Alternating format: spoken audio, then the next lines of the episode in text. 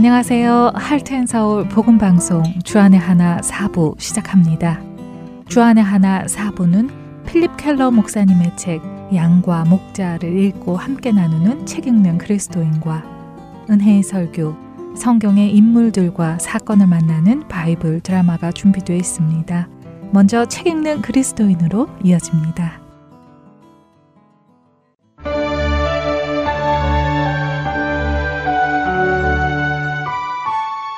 여러분 안녕하세요. 책 읽는 그리스도인 진행의 김혜나입니다.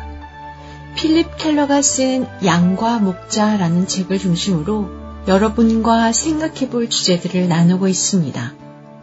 필립 켈러는 시편을 한 절 한 절 자신의 책에서 설명해 가며 선한 목자가 자신의 양을 위해 행하는 수고와 노력이 얼마나 필수적인지를 강조했습니다.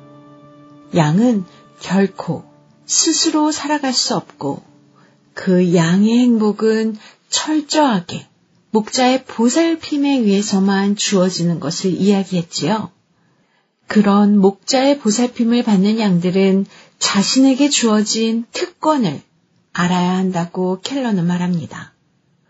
목자의 선하심과 인자하심이 자신의 삶을 늘 따라다닌다는 것을 알아야 한다고 말하지요. 여러분은 어떠신가요? 선한 목자 되시는 우리 주님의 선하심과 인자하심이 늘 따라다닌다는 사실을 믿고 계신가요? 사실 우리는 모든 일이 잘 풀리고 편안한 삶을 살 때는 이런 고백을 쉽게 할 수 있습니다. 사업도 잘 되고, 자녀들도 아무 문제 없이 공부도 잘하고, 좋은 학교, 좋은 직장을 찾아다니고, 주변에 아픈 사람도 없고, 나의 건강도 나쁘지 않고, 내가 다니는 교회에 큰 문제를 일으키는 사람도 없고, 특별히 눈의 가시처럼 나를 기분 나쁘게 하는 사람도 없고, 말 그대로 모든 것이 평안할 때에 우리는 하나님의 선하심과 인자하심이 나와 함께 하신다라는 것을 고백하는 데에는 어려움이 없습니다. 하지만 그 반대일 때는 어떨까요? 사업도 잘 안 되고, 자녀들은 문제를 일으키고, 몸에 병이 들고, 주변에 아픈 사람들이 있고, 나를 괴롭고 힘들게 하는 사람들이 공동체 안에서 나를 괴롭힐 때, 그때에도 우리는 하나님의 선하심과 인자하심이 내 평생에 나를 따릅니다. 라고 고백할 수 있을까요? 만일 그런 어려운 일들이 당할 때에 주님의 선하심과 인자하심이 나를 따릅니다. 라고 고백하지 못한다면 그 이유는 무엇일까요? 그것은 아마도 눈 앞의 상황을 보고 하나님의 은혜를 판단하는 우리의 기준에 있지 않을까요?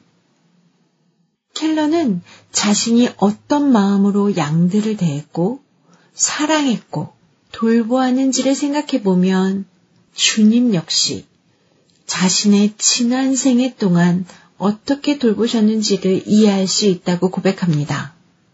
그렇기에 당시에는 순전히 재난으로만 보이던 사건들, 마치 막다른 골목처럼 보이던 상황들, 아무것도 보이지 않는 깜깜한 밤을 통과하게 하신 그 시간들이 뒤돌아보면 결국 모두 켈러 자신의 유익과 행복을 위한 것이었다는 사실을 깨달았다고 고백합니다. 하지만 그 당시에는 유한한 인간인 자신의 제한된 지각으로 무한한 지혜로 베푸시는 하나님의 보호하심을 항상 이해할 수는 없었다고 하지요. 이런 고백은 사실 켈러만의 고백은 아닐 것입니다. 저나 여러분도 동일하게 하는 고백이겠지요. 그때는 몰랐지만 지나보니 이 모든 것이 하나님의 은혜였어요. 라는 고백. 우리 모두가 하는 고백 아닐까요? 하지만 왜 어려움을 겪는 그 당시에는 지금 이 일이 하나님의 은혜다 라는 것을 깨닫지 못할까요? 반면에 다윗이 내 평생에 선하심과 인자하심이 반드시 나를 따르리니 라고 고백할 수 있는 이유는 무엇이었을까요? 다윗은 양을 사랑하는 자신이 어떻게 양을 사랑하는지 잘 알기에 자신의 목자 되시는 하나님께서도 자신을 어떻게 사랑하시는지 철저하게 믿고 신뢰할 수 있었기 때문이 아닐까요? 하나님께서 그 아들을 아끼지 않으시며 우리를 구원하셨다면 우리를 향한 그분의 목적은 우리의 참된 행복일 것입니다.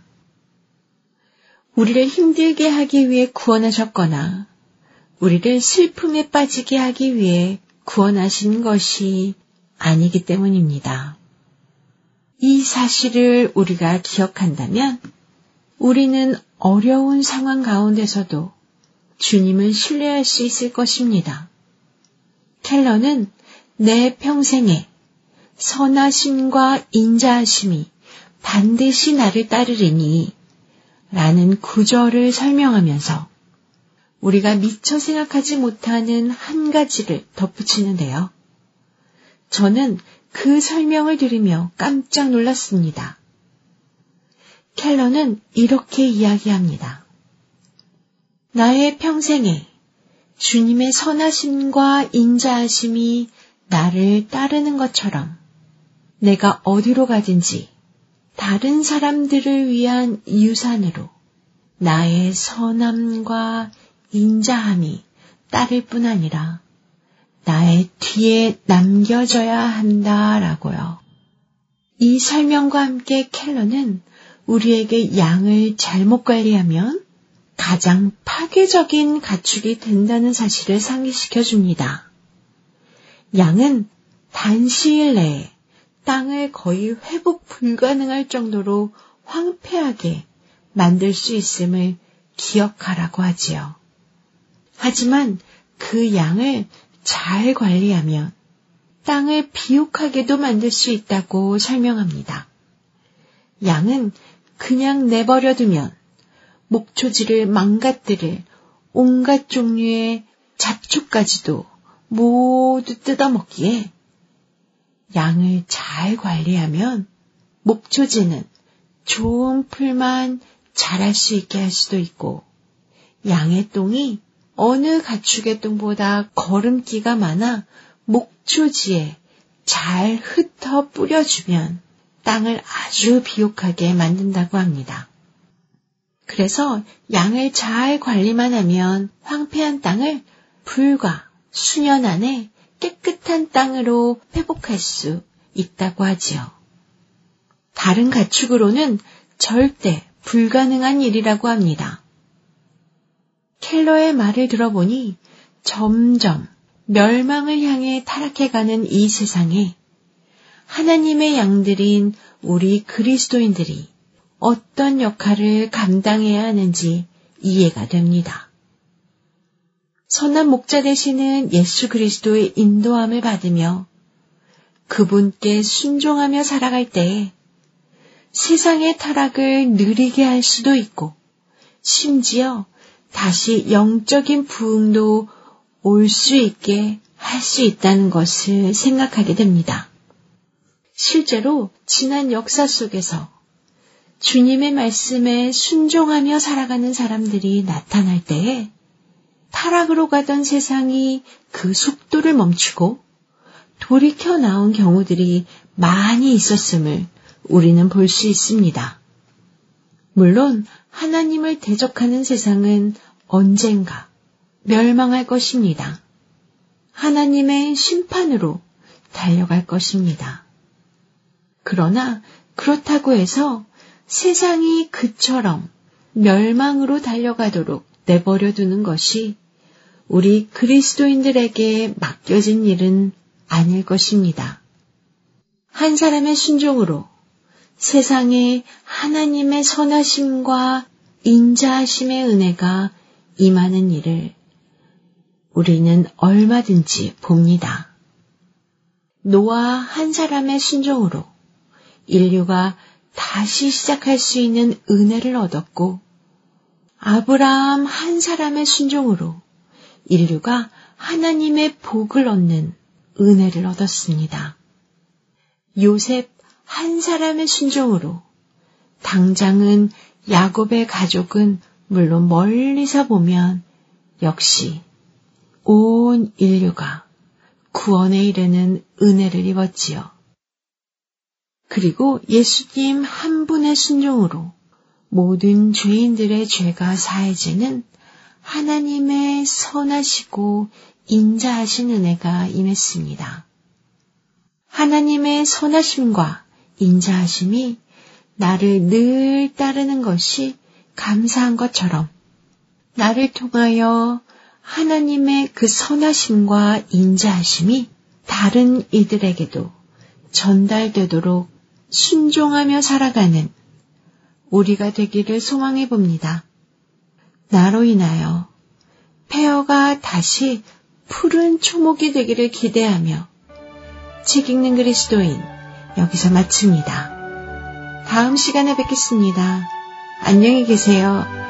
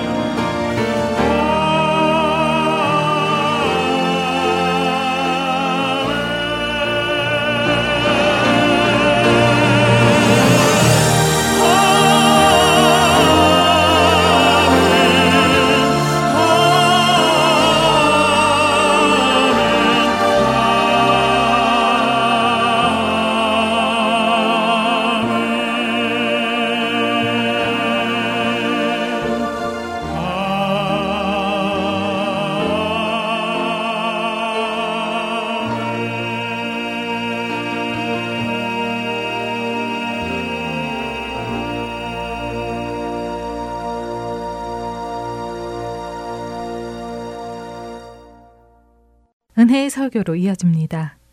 오늘은 캐나다 밴쿠버 그레이스 한인교회 박신일 목사님께서 할 마음만 있으면 이라는 제목의 말씀 전해 주십니다. 은혜의 시간 되시길 바랍니다. 오늘 나눌 말씀은 고린도후서 8장 9절 한 절 말씀입니다. 우리 한 절인데요. 다 같이 함께 봉독하도록 하겠습니다. 우리 주 예수 그리스도의 은혜를 너희가 알거니와 부유하신 이로써 너희를 위하여 가난하게 되심은 그의 가난함으로 말미암아 너희를 부유하게 하려 하심이라. 아멘. 여러분 시계 차고 오셨습니까? 시계를 잘 만드는 이 정밀공학인데 시계를 만드는 제작자 중에는 정확하게 시간이 정말 틀리지 않게 만들어야지. 그래서 과학 기술을 도입해서 정확한 시계를 만들려고 애쓰는 제작자들도 있습니다. 당연히 너무 필요하고. 두 번째는 시계를 만들 때 시간이 무엇인가? 이 철학을 담아서 시계를 만드는 사람도 있을 수가 있습니다. 그 사람은 시계를 만들 때 시간에 대한 철학을 반드시 거기다 담겠죠. 이 두 가지는 다 필요해요. 예를 들면 요즘 시계 제가 이제 보라고 그랬던 이유가 뭐냐면 요즘 시계는 깜깜한 시계를 차고 다니는 사람도 있어요. 보이지도 않는 걸 왜 차고 다니는지는 모르겠는데 이유가 있겠죠. 근데 그 기능이 다양하다고 그러는데 그, 그것도 이렇게 치면 나오죠. 시계가. 근데 왜 그 시계는 안 보이게 만들까요? 철학이 있겠죠. 이유 없이 그렇게는 안 합니다. 어떤 철학이 담겨 있을 것이란 말입니다. 만약에 어떤 시간의 철학을 메시지를 주고 싶은 제작자가 있다면 이렇게 쓰면 어떨까 생각해요. 여기에 옛날에 시계에다가 이 이름을 쓰잖아요. 어느 회사인지. 요 밑에다가 이렇게 만약 시계 써놓는다면 당신의 인생 시간은 멈출 날이 옵니다. 이걸 써놓는다면 이거 읽을 때마다 뜨끔뜨끔할 거 아니에요. 기분 나쁠 수도 있을 거예요. 그런데 기분 나쁜 것 같지만 자기에게 질문을 던질 수가 있을 거예요. 그렇지, 오지. 끝은 오지. 그렇다면 영원한 시간이 있을까? 영원한 것이 있을까? 이런 고민을 하게 될 거 아니에요. 성경은 우리에게 그런 고민을 던지는 책이죠. 오늘 고린도 후서를 읽었는데 사실 고린도 전후서는 바울이 쓴 서신이고 바울이 쓴 서신 중에서 가장 개인적이고 프라이빗하고 퍼스널하고 굉장히 사적인 입장에서 쓴 글입니다. 왜냐하면 고린도 교회는 문제가 많이 복잡한 문제들이 많이 있었기 때문이에요. 사도 바울의 사도권을 문제 삼는 사람도 있었고 교회 내분도 있었고 은사는 많은데 교회가 파벌로 갈라져 있고 이런 교회였기 때문에 가장 사적인 감정을 담아서 쓴 책이기 때문에 어려워 보이는 책이기도 합니다. 그럼에도 불구하고 바울은 고린도전 후서를 쓰면서 한 가지 중요한 철학을 가지고 있습니다. 수많은 수면에 떠올라 있는 수많은 문제들이 거기 존재하는데 바울이 이 편지를 쓰면서 아주 중요한 한 가지 철학, 한 가지의 사상을 가지고 있는데 그것은 뭐냐면 십자가의 돕니다. 예수 그리스도의 십자가의 정신을 가지고 이 모든 문제를 대면하고 푼다는 것입니다. 그래서 바울은 수없이 많은 일어나는 모든 문제를 십자가의 도, 예수 그리스도의 십자가의 정신 가지고 이 모든 문제를 푸는데 그래서 이걸 읽어보면 이런 이야기가 나옵니다. 우리 사람들은 본질적으로 다 약하고 질긋 같지만 우리가 약하다고 해서 하나님의 영광이 축소되는 것이 아니다. 오히려 하나님의 영광이 더 강화될 수 있다. 자꾸 교만하다고 지자랑하지 말고 내 연약함을 자랑하라. 그때 주님의 강하심이 드러난다. 십자가의 정신을 가지고 계속해서 고린도서는 쓰고 있다는 것을 이해하셔야 됩니다. 그 중에 오늘 고린도서 8장은 로마의 글라우디오 황제 때 예루살렘의 이 홈처치죠.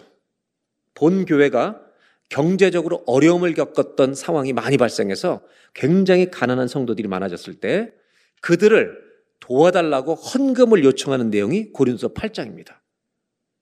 어떻게 설명하냐면 마게도냐 지역에 있는 교회들이 이미 열심으로 어려운 중에도 그 교회를 도왔다. 그 얘기를 하면서 이제 너희들도 이 일에 동참하면 어떻겠냐라고 하는 내용이 오늘 고린도서 8장입니다. 저는 이 내용을 가지고 좀 선교 얘기를 좀 여러분과 하려고 합니다. 8장 1절 2절을 보겠습니다. 어떻게 이야기하는지.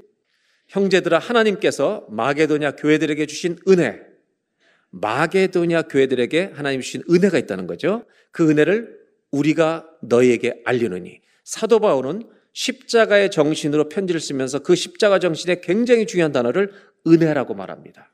은혜. 교회는요, 은혜를 받은 공동체가 교회입니다. 맞습니까? 은혜를 받은 것입니다. 그래서 뭐라고 말하냐면 2절에 이렇게 설명합니다. 다 같이 한번 읽겠습니다. 환란의 많은 시련 가운데서 그들의 넘치는 기쁨과 극심한 가난이 그들의 풍성한 연보를 넘치도록 하게 하느냐. 뭐라고 쓰냐면 환란과 시련이 많은데 넘치는 기쁨이 있고 너무 극심한 가난인데 풍성한 헌금을 오히려 예루살렘께 보내줬다고 말하는 겁니다. 하나님의 은혜를 받은 상도들이 살아갈 때 수많은 어려움이 있는데 그 안에는 기쁨이 멈추지 않는다는 겁니다. 그리고 가난한 중에도 그들이 넘치는 헌금을 보내줘서 얼마나 고마운지 모른다고 이 얘기를 먼저 합니다. 그리고 사절에 이렇게 말합니다. 이 은혜와 성도 섬기는 일에 참여함에 대하여 우리에게 간절히 구하니 5절 우리가 바라던 것뿐 아니라 그들이 먼저 자신을 죽게 드리고 그러니까 여러분 물질보다 더 중요한 게 있는데 우리를 드리는 겁니다. 여러분 우리를 먼저 드리는 것이 물질보다 중요한 것입니다. 또 하나님의 뜻을 따라 우리에게 주었도다. 그리고 나서 7절에 이어서 이렇게 고린도께 편지합니다.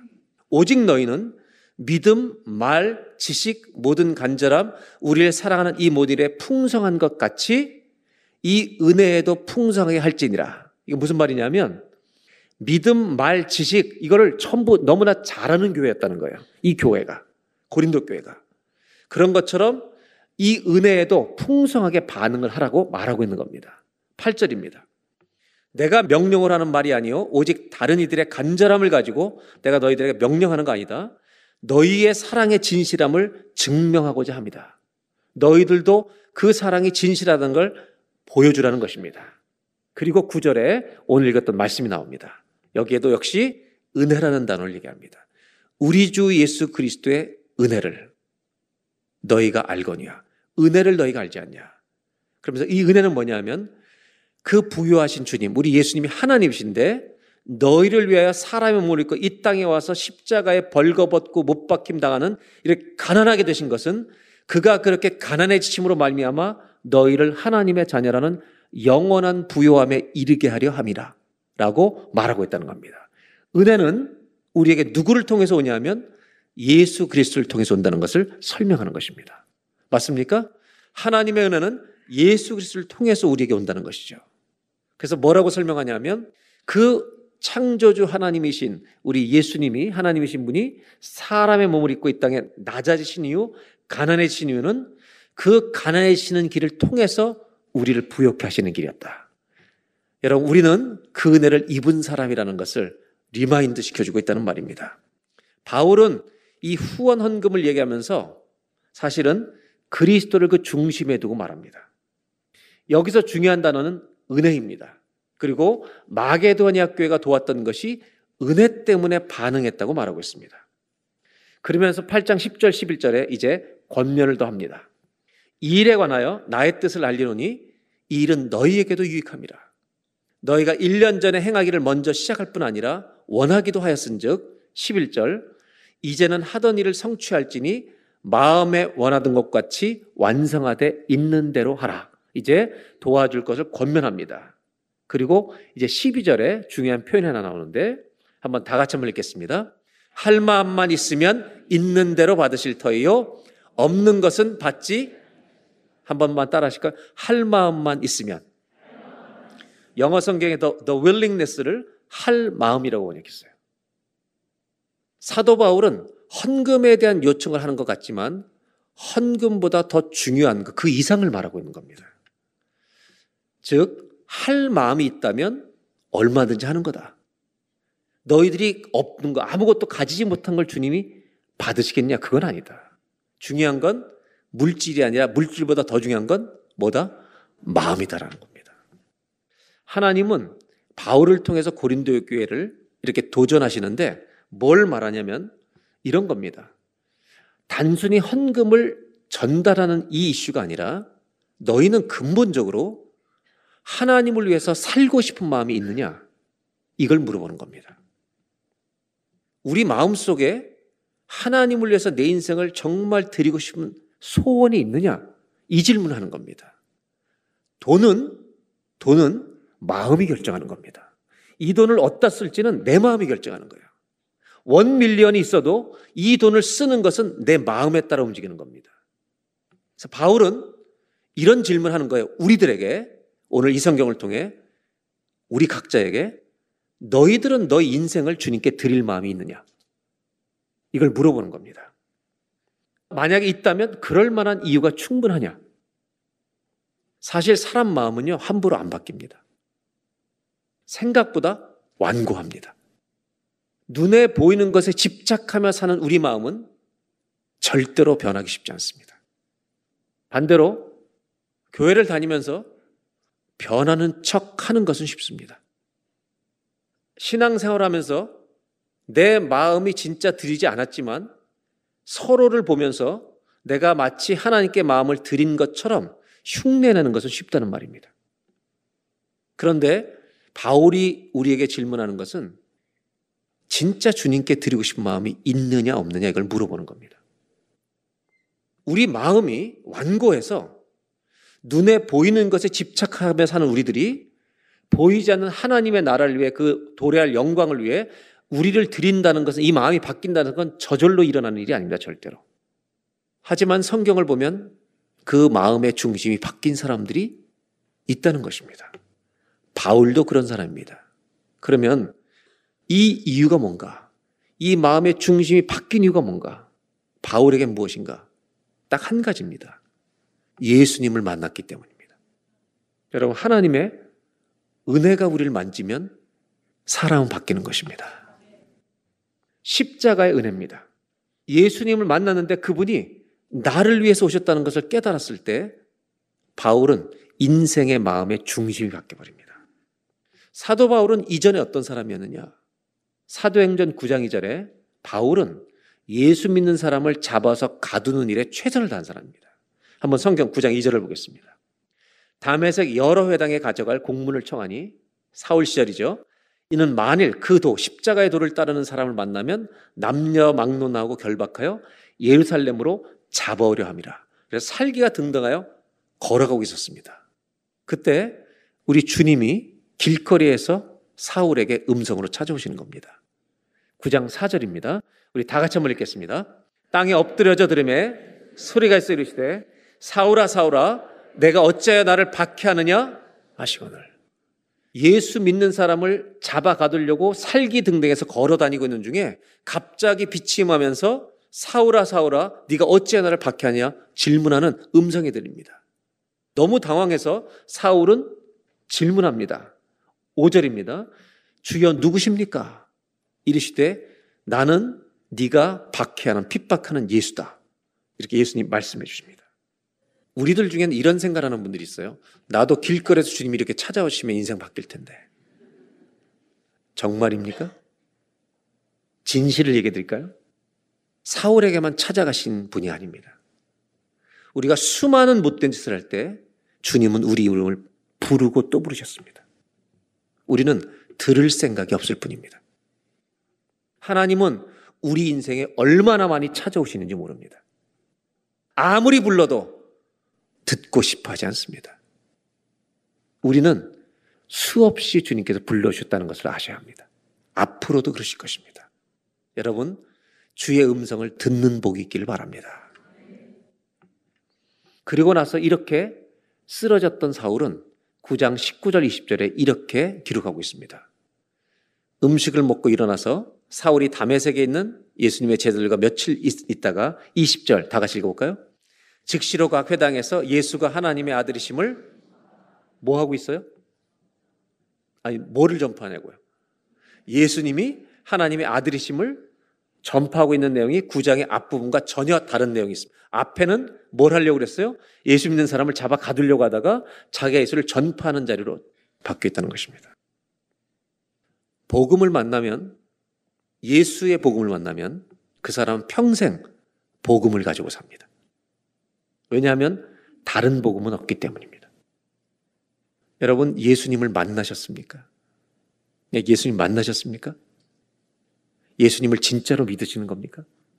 이게 구원의 사건입니다. 내가 예수님 믿게 된 것이 구원의 사건이고 모든 변화의 출발점입니다. 그리고 그 변화는 평생 일어날 것입니다. 왜냐하면 부부는 부족한 인간들이기 때문에 헤어질 수도 있습니다. 주님과 나와의 만남은 다릅니다. 아무리 부족해도 주님이 완전하셔서 우리를 놓지 않으십니다. 창녀처럼 살아도 데려오신다는 것입니다. 이것이 구약의 이야기입니다. 내가 어찌 너를 버리겠느냐.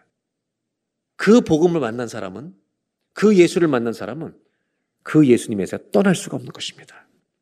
누가 나를 변화시킬 수 있겠습니까? 나를 변화시킬 수 있는 것은 주님밖에 없습니다. 이것이 복음입니다. 저와 여러분은 이 주님의 은혜를 입은 사람인 줄로 믿습니다. 그 은혜를 입은 사람이 성도고 그 은혜를 아는 것이 교회지 은혜를 전혀 모르고 교회 이름 붙이면 그건 교회가 아닙니다. 우리 모두는 십자가의 은혜 속에 있는 줄로 믿습니다. 그러면 우리 마음이 그렇게 완고하고 안 바뀌는데 언제 마음이 바뀌는가? 한번 따라 하실게요. 은혜를 만나면 마음이 바뀝니다. 맞습니까? 하나님의 은혜가 오면 우리의 심령이 바뀔 줄로 믿습니다. 우리는 모두는 그 주님의 은혜가 우리를 만져주신 사람들입니다. 그 순간들이 있었기 때문에 우리가 그 은혜 속에 돌아오게 된 것이고 주님을 노래할 수 있는 것입니다. 사람 마음이 바뀔까요? 참 안 바뀝니다. 근데 바뀌는 순간이 있습니다. 어떤 모멘텀이 있다는 말입니다. 예수님을 만나면 바뀝니다. 은혜를 만나면 바뀌는 겁니다. 여러분, 저와 여러분 모두가 은혜에 자꾸 나를 노출하시기 바랍니다. 한 번만 더 따라 하실까요? 은혜를 만나면 마음이 바뀝니다. 우리 마음 쉽게 안 바뀝니다. 얼마나 완고한데요. 바뀐 척 하지 마시기 바랍니다. 우리. 주님께 드린 척 하지 마시기 바랍니다. 주님, 정말 주님을 더 알고 싶습니다. 주님의 은혜를 더 알아 내 인생을 주님께 드리는 것이 얼마나 존귀한 것인지를 깨닫게 해주십시오. 이렇게 우리가 기도하고 신앙생활 해야 되지 않겠나. 저는 우리 교회가 20주년을 맞이하면서 우리들의 그냥 가슴 속에, 심장 속에 이 은혜가 살아있기를 바랍니다. 은혜가 살아있는 성도. 그 사람은 늘 변해갈 것입니다. 할 마음만 있으면 너희가 왜 안 하겠느냐. 그래서 이 마음은 우리가 기도하는 것으로 참여하자는 겁니다. Pray for the lost. 잃어버린 영혼들을 위해 기도하자. 두 번째 행동입니다는 고입니다. 주요, 고. 마음이 있으면 움직이는 거죠. Go into the world. 세상 속으로 들어가자는 겁니다. 여러분, 땅끝만 섬겨지가 아니에요. 우리 가정도 섬겨져요, 여러분. 아멘. 그래서 여러분, 선교사의 심정으로 아내와 남편을 대해보세요. 가슴이 답답하겠지만, 이 인간이 진짜 변할까? 내가 변하면 그분도 변하지. 그래서 로렌스 형제는 주방에서 부엌에서 일하면서도 주의 임재를 경험하잖아요. 뭐라고 썼어요? 자기는 오믈렛을 넘기면서도 뒤집으면서도 주의 임재와 동행합니다. 여러분 토스트를 구우면서 예? 계란 후라이를 하면서 여러분 저 못된 남편 또 주나 이거 이런 생각하지 말고 주여 오늘도 주의 임재 안에 아침을 먹고 그 은혜 아래 부부 생활하는 가정 생활하는 우리 교회가 되시기를 바랍니다. 내 마음이 안 변할 것 같지만 은혜가 오면 무너질 줄로 믿습니다. 은혜에 노출시키는 하나님 내가 은혜의 자리에 늘 노출되어 있게 해주시길 원합니다. 그런 간절함이 있길 바랍니다. 또 한 가지 나누려고 하는 것은 바울은 이렇게 할 마음이 있으면 주님이 받으신다. 이렇게 얘기하는 이유가 있습니다. 자기의 인생이 바뀌었기 때문입니다. 마음만 바뀐 게 아니라 인생의 방향이, 삶이, 행동이 다 바뀌어요. 정반대로 가는 겁니다. 왜 바뀌었을까요? 우리의 삶은 어떻게 바뀔 수 있을까요? 사도행전 9장 15절 한 절 보겠습니다. 다 같이 읽겠습니다. 주께서 이르시되 가라 이 사람은 내 이름을 이방인과 임금들과 이스라엘 자손들에게 전하기 위하여 택한 나의 그릇이라. 이 구절은 어떤 표현이냐면 사울아 사울아 부르셔 쓰러졌잖아요.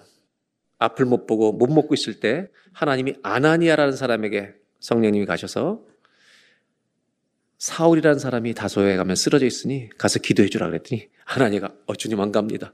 그 인간이 악명 높은 사람인데 제가 거길 왜 갑니까? 그랬더니 주님이 하신 말씀 이 거예요. 가라. 가라.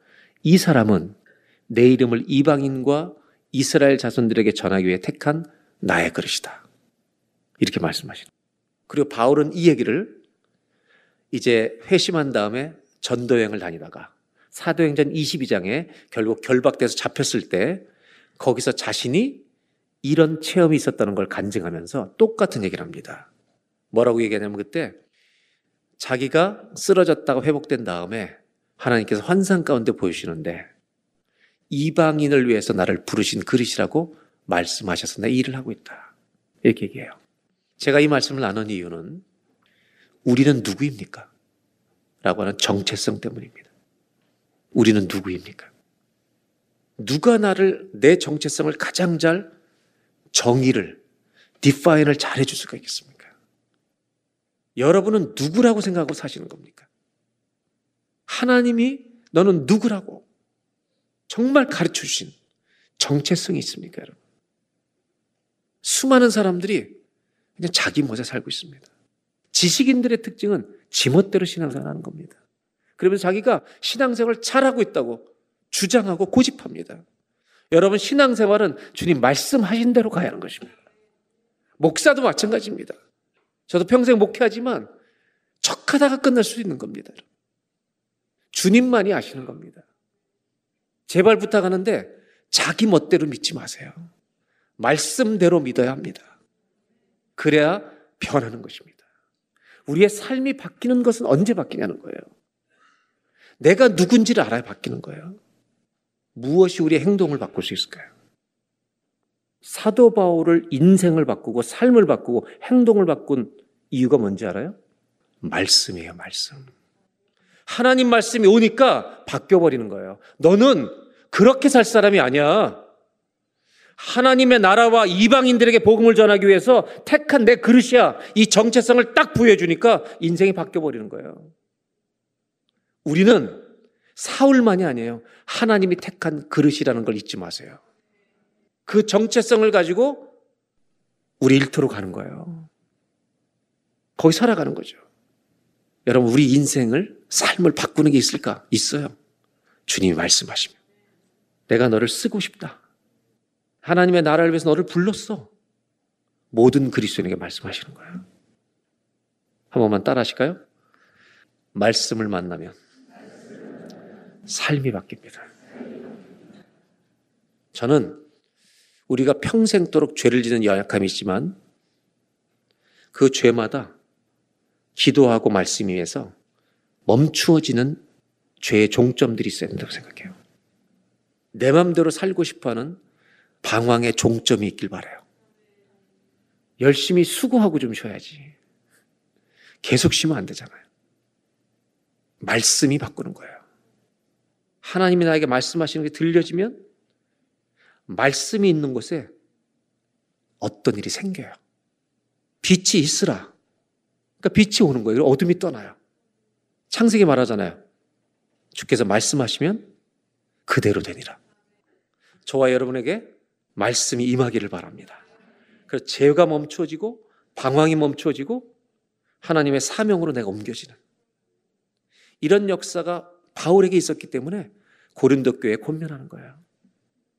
마지막 나누고 싶은 거는 선교는 주님을 알고 정말 깨닫고 행동으로 옮기게 되는 겁니다.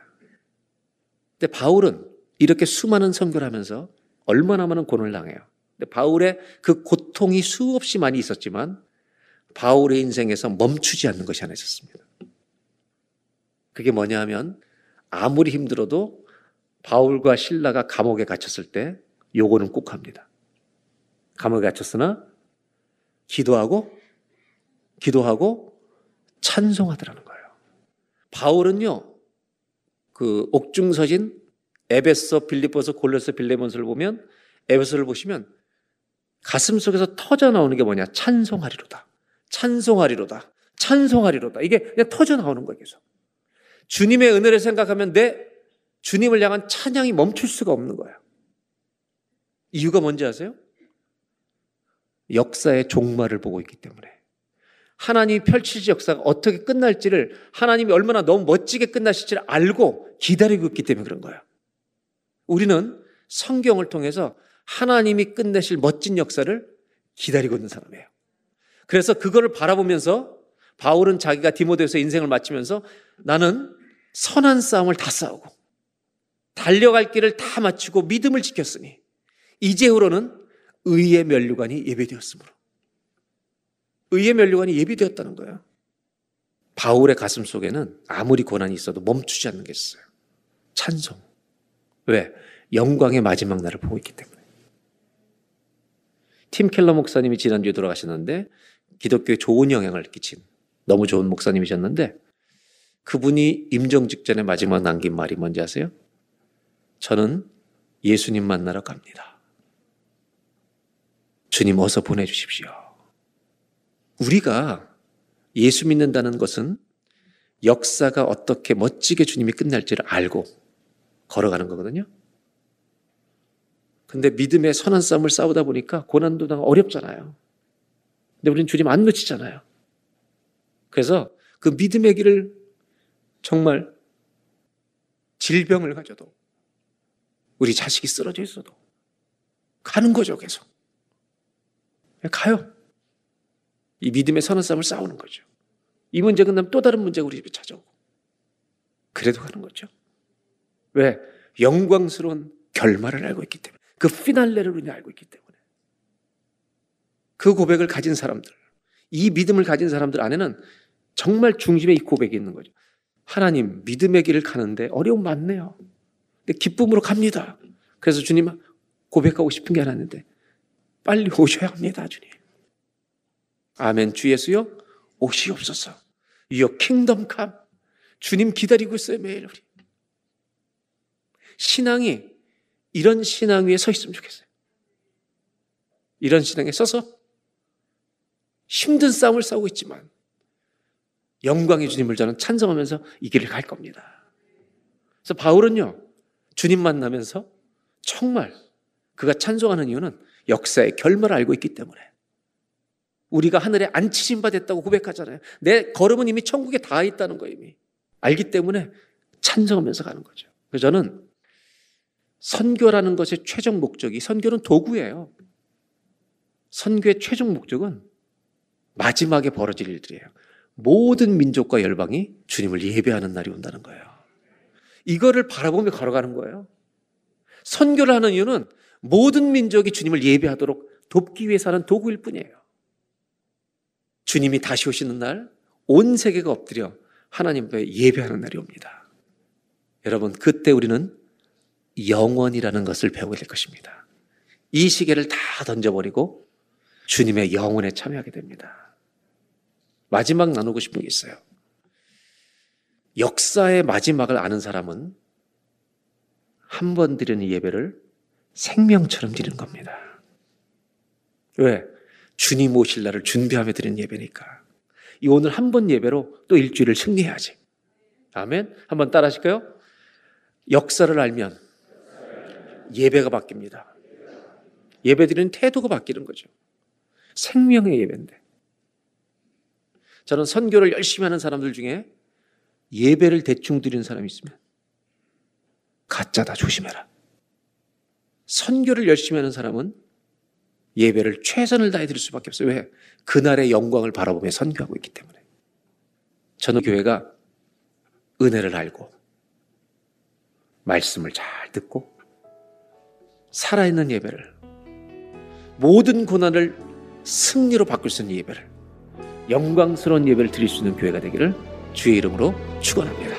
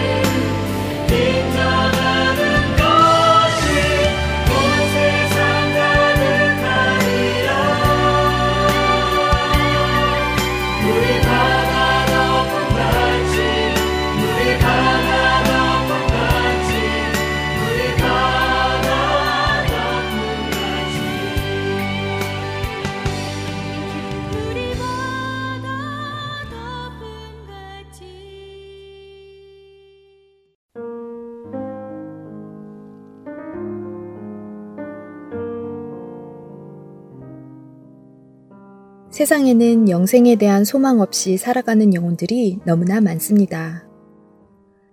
하트앤 서울 복음 방송은 절망 가운데 살아가고 있는 이들에게 진정한 소망이신 예수님을 전하는 메신저입니다.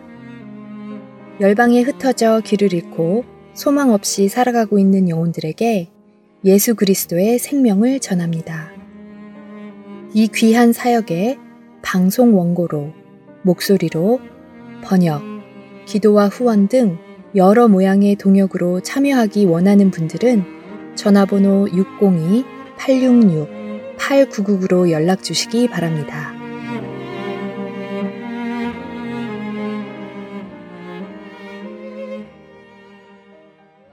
성경 속의 인물들과 사건을 만나는 바이블 드라마로 이어집니다.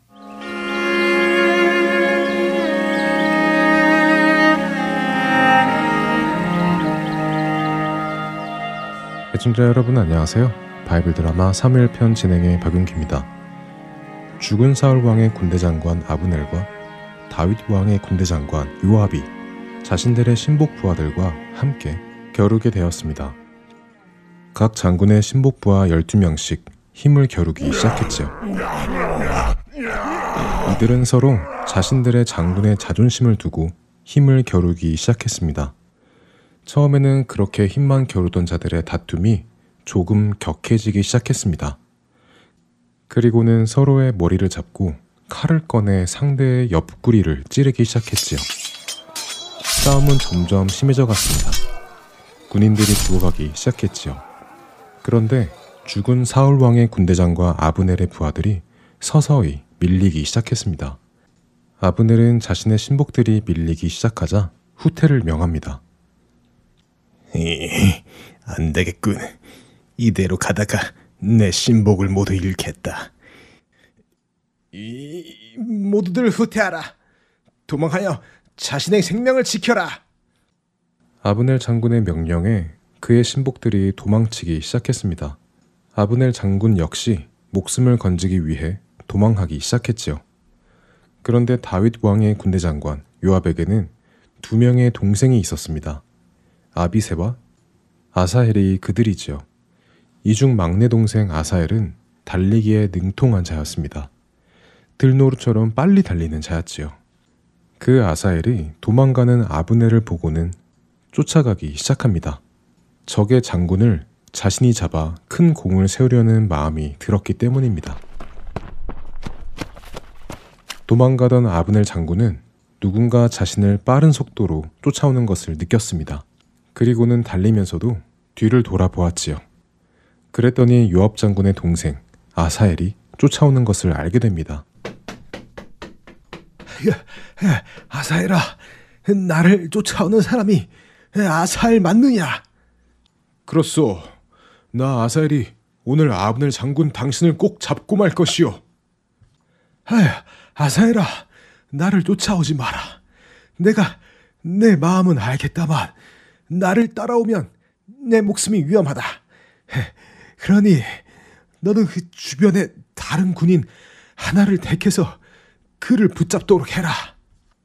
나더러 당신 같은 월척을 놔두고 피람이나 잡으라고? 어림없는 소리여. 내가 당신을 끝까지 쫓아가 잡을 것이오. 아이가, 아사이라, 다시 한번 생각하라. 내가 나를 쫓아오면 나는 너를 죽일 수밖에 없다. 내가 너를 죽이게 되면 내가 어떻게 네 형 요압 장군을 볼 수 있겠느냐? 아이고, 그러니 제발 나를 쫓는 것을 멈추어라. 그랬습니다. 사실 아브넬이나 요압은 사울 왕이 다윗과 사이가 좋았을 때 함께 전쟁에 나가 블레셋과 싸우던 전우들이었습니다. 그런데 사울 왕이 다윗의 목숨을 쫓기 시작하자 서로 자신이 섬기는 사람에게 충성하게 되어서 이런 사이가 된 것입니다.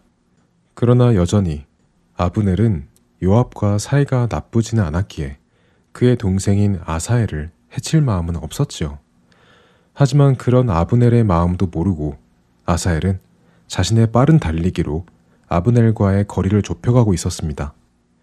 그렇게 빠르게 달려오는 아사엘을 향해 결국 아브넬은 창을 뽑아 그를 찌릅니다. 그렇게 요압 장군의 동생 아사엘이 아브넬의 창에 맞아 죽자 아브넬 군인들을 쫓던 요압의 군인들이 멈추었습니다. 서로 골짜기를 두고 대치한 두 장군 요압과 아브넬. 아브넬이 먼저 말합니다. 요압 장군, 도대체 언제까지 이렇게 한 형제끼리 서로를 죽여야 하는 것이오? 어서 당신의 군인들에게 우리를 쫓는 것을 그만두라고 하시오. 이것 보시오 아브넬 장군. 시비를 걸며 싸움을 하자고 한 사람은 당신이요. 당신이 우리에게 겨루어 보자고 하지만 않았어도 우리는 오늘 아침에 이미 우리의 처소로 돌아갔을 것이오. 그 그야 그냥 좀 놀자고 해본 거지. 이렇게 갈부림을 하자고 한 것은 아니니 더 이상 희생이 나오기 전에 이- 이제 이쯤에서 그만합시다. 아브넬의 말에 요압도 그만두기로 하고는 나팔을 불어 자신의 부하들을 모아서는 돌아갑니다. 그날 요압의 군인들 중에 19명이 죽었고 요압의 동생 아사엘까지 죽어 모두 20명의 희생자가 있었지요.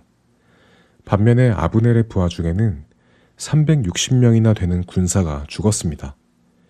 다윗의 군인들이 사울의 군인들보다 훨씬 강한 것이 증명되었습니다. 요압 장군은 자신의 죽은 동생 아사엘의 시신을 수습하고 슬피 울며 베들레헴으로 돌아가 그곳에서 장례를 치르고는 다시 다윗 왕이 머무는 헤브론으로 돌아갑니다. 이렇게 시작된 다윗의 집안과 사울 집안과의 전쟁은 계속해서 이어지기 시작합니다. 그러나 이 전쟁을 통해 사울의 집안은 점점 약해져 갔죠.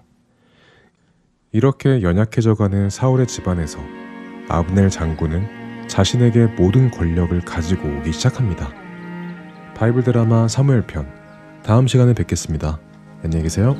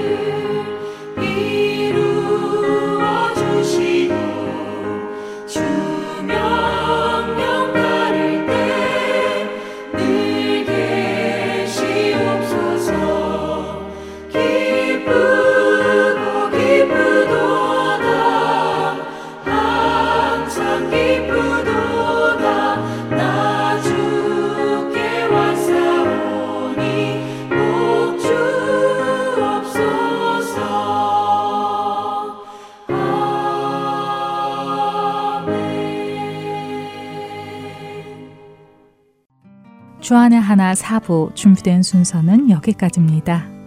은혜와 진리 위에 경고히 서서 그리스도의 빛과 향기를 전하는 매일 매 순간이 되시기를 소망하며 오늘은 여기서 마치겠습니다. 다음 시간까지 안녕히 계세요. 고맙습니다.